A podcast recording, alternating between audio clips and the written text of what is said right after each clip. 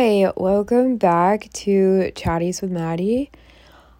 I wanted to hop on here and share my thoughts that I've been having this evening. And I've really been thinking about it. I truly believe that if we asked these two questions What is that person's story? Or what does that person mentally and emotionally fight through every day on a daily basis? If those two questions were answered when we are making a belief about an individual, I feel like the emotions that we create towards those individuals would be completely different to just looking at someone's social media profile and coming up with a belief about who we think they are. It would be so different. I feel like it could go from negatively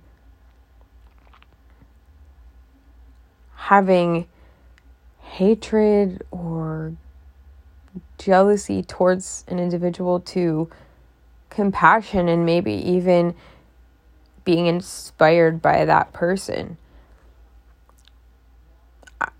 I just feel like we only see glimpses of people's lives on social media and it causes us to compare ourselves and really just create this negative thought process. But it truly doesn't have to be negative.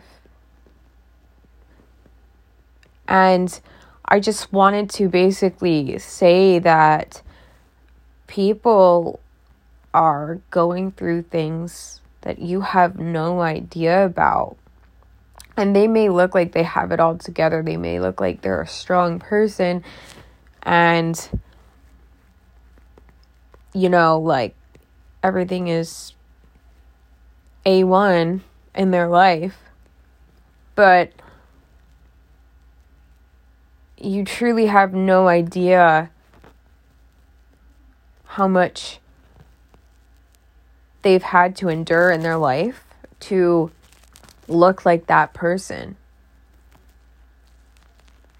And I say look like that person because they come across as having it all together. But like I said, you have no idea what they have gone through, what their story is, and what they fight mentally and emotionally on a daily basis. And so, being able to see this personally, I want to be very careful with my words and how I treat people. I want to be better because I understand how much criticism and negative words have had an impact on me. And you don't even have to physically hurt someone take them out of this world. Words can do that. Words are so powerful that it can literally take someone out of this world. So, with that in mind,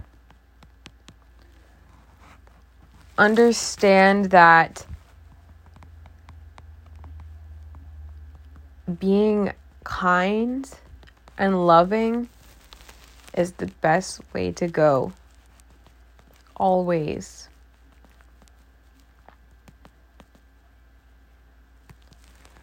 Always.